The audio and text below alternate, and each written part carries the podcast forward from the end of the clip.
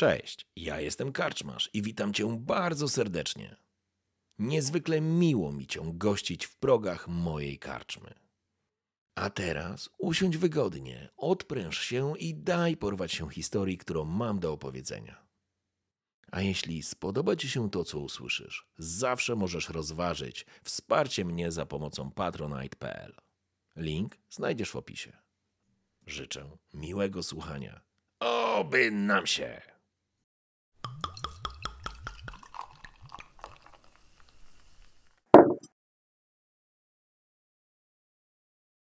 Tutaj będący lab musiał być... pozwalać pracować nad czymś poważniejszym, aniżeli ten open space, który był na dole. No to znaczy w tym głównym pomieszczeniu. Ale jest tu pusto. Pomieszczenie jest dosyć spore, musiały, wiesz, widać na linoleum, że są odciśnięte miejsca, gdzie po prostu stały jakieś tutaj meble. Rozpościera się przed tobą twoje biuro, właściwie to jest laboratorium, które ma kilka stanowisk, oczywiście wypełnione jest różnego rodzaju sprzętem, nowoczesnym sprzętem, jesteś wirusologiem. Kiedy obracasz się i zaczynasz, Chan również obraca się i zaczyna cię schodzić, ona jest już na dole, mija drzwi, podchodzisz do schodów i słyszysz takie nie! I uderzenie, jakby coś uderzyło w jakiś przedmiot. Słychać zgrzyt, jakby zostało zniszczone, roznosi się po tym pomieszczeniu, natychmiast się obracasz, przyklejając do ściany.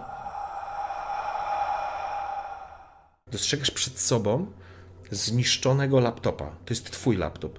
Jest pęknięta matryca, jest po prostu wgniecione. I jakby w tym samym momencie zaczynasz odczuwać ból dłoni.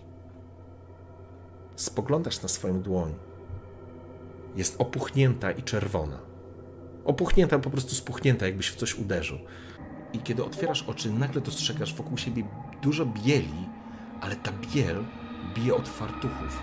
Widzisz, stoją przy filarach z 7 czy 8 osób w białych uniformach, takich kiltach, w których ty chodzisz, w których ty chodzisz w laboratorium. Laboranci, dostrzegasz, że są zakrwawione te kilty, oni stoją, to są martwi ludzie, którzy patrzą na ciebie pustymi oczami, tak jakby się tylko wam przyglądały. W momencie, kiedy ty dostrzegasz coś takiego, widzisz, że jeden z nich wyciąga po prostu rękę i wskazuje na ciebie palcem.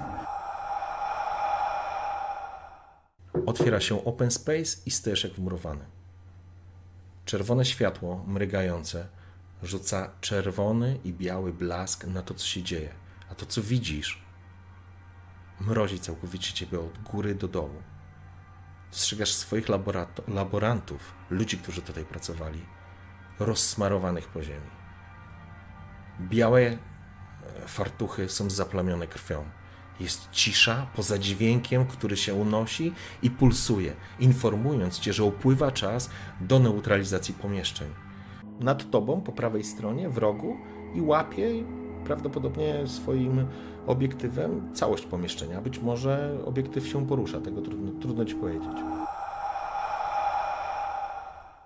Kiedy spoglądasz, wiesz, dosłownie, kiedy spoglądasz, to bez odbicia tego lusterka dostrzegasz, że faktycznie świeci się tam, po prostu jest tam kamera. Natomiast kiedy patrzysz w to lusterko, to jest jakaś istota, która jest gdzieś tam przy samym suficie i tylko czerwone ślepia się po prostu przyglądają tobie. Niewielkie, jakby cię obserwowały cały czas. Korytarz jest rozświetlony, ale światło jest na tyle intensywne, że no, wpada przez te szyby. Widać, to są jakieś otwarte pomieszczenia. Stoją tam rzędy łóżek i aparatury medycznej. Jakichś respiratorów, jakichś innych takich szpitalnych materiałów, maszyn.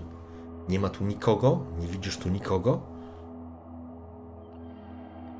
Jest tylko cisza, ciemność i zapach szpitala. Dostrzegasz rzędy łóżek. Po prawej stronie mężczyzny i kobiety, które są przywiązane do łóżek. Widzisz, że się starają rzucać. Same szyby może nie są dźwiękoszczelne, ale widzisz, jak oni się wiją na tych łóżkach. tak jakby się wyginali, nie szarpią się, żeby uwolnić się, wiesz, w jakiejś takiej panice osoby, która ma świadomość, że jest uwięziona. Nie, to są osoby, które wiją się i widać, że wyginają się w łuki, jęczą. Niektóre masz wrażenie z bólu, a niektóre z rozkoszy. Jedna rzecz, która przykuwa uwagę natychmiast, może od niej powinienem zacząć, to jest to, że szyba na wysokości jakichś tam parę metrów od ciebie po lewej stronie jest rozbita. Jest kawał szyby po prostu rozbitej i tyle. Jest po prostu rozbita. Ale jest szkło na ziemi? Tak. Tutaj, w tym korytarzu jest szkło? Tak. Czyli coś jakby wyleciało przez tą szybę tutaj, do korytarza?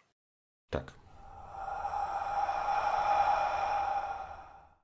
Spoglądasz w miejsce, gdzie powinna być twoja córka, nie ma już jej, ale słyszysz brzdęk rozbijającego się szkła. Dostrzegasz, że z tego końca, z którego przybiegłeś, to znaczy wyszedłeś z tego korytarza, tak jak mówiłem, jest Elka, rozbija się po prostu szyba. Wypada dzieciak przez tą szybę. Spada na glebę, na korytarz. Szyba się rozprysnęła. Przecież dzieciak obraca się, obraca głowę bardzo nienaturalnie. Zaczyna wyginać ręce, tak jakby zaczyna stawać jakby na mostek. Robi mostek, rozumiesz? Ale przekręca w tym wszystkim głowę, przekręca stawy, słyszysz szczęk łamanych kości roznoszących się po tym korytarzu. Korytarz się ciągnie, niewiele się zmienia, wiesz, rozpikselowuje się, ten obraz zaczyna drżeć i nagle wśród tych drżących pikseli dostrzegasz jakby biegnącą postać w waszą stronę. Odsuwasz ten zoom chociaż trochę, żeby nabrało ostrości. Jest to jakiś mężczyzna? Patrzysz, odsuwasz, jest to Han Ling. On biegnie tym korytarzem. Biegnie, jest przerażony. Coś go goni. Teraz Han po prostu zaczyna biec. Zaczyna krzyczeć i zaczyna biec. To coś zaczyna go gonić, albo słyszy, że go goni, albo wyobraża sobie, że go goni, albo może tam po prostu nic nie ma. Może to jest tylko jego wyobraźnia. Gdzieś z tyłu słyszy swoją córkę, która mówi do niego, że umiera. Nie wie, dlaczego tak mówi. Ale biegniesz przez ten korytarz, który się właściwie masz wrażenie, że nie kończy. Jakbyś się zapętlił w czasie czy w przestrzeni, biegniesz i słyszysz za sobą tylko dźwięk jakiegoś harczenia, warczenia, jakichś dziwnych odgłosów, które wydaje tak naprawdę to dziecko, czy już właściwie to nie można nazwać dzieckiem. To coś biegnie za tobą.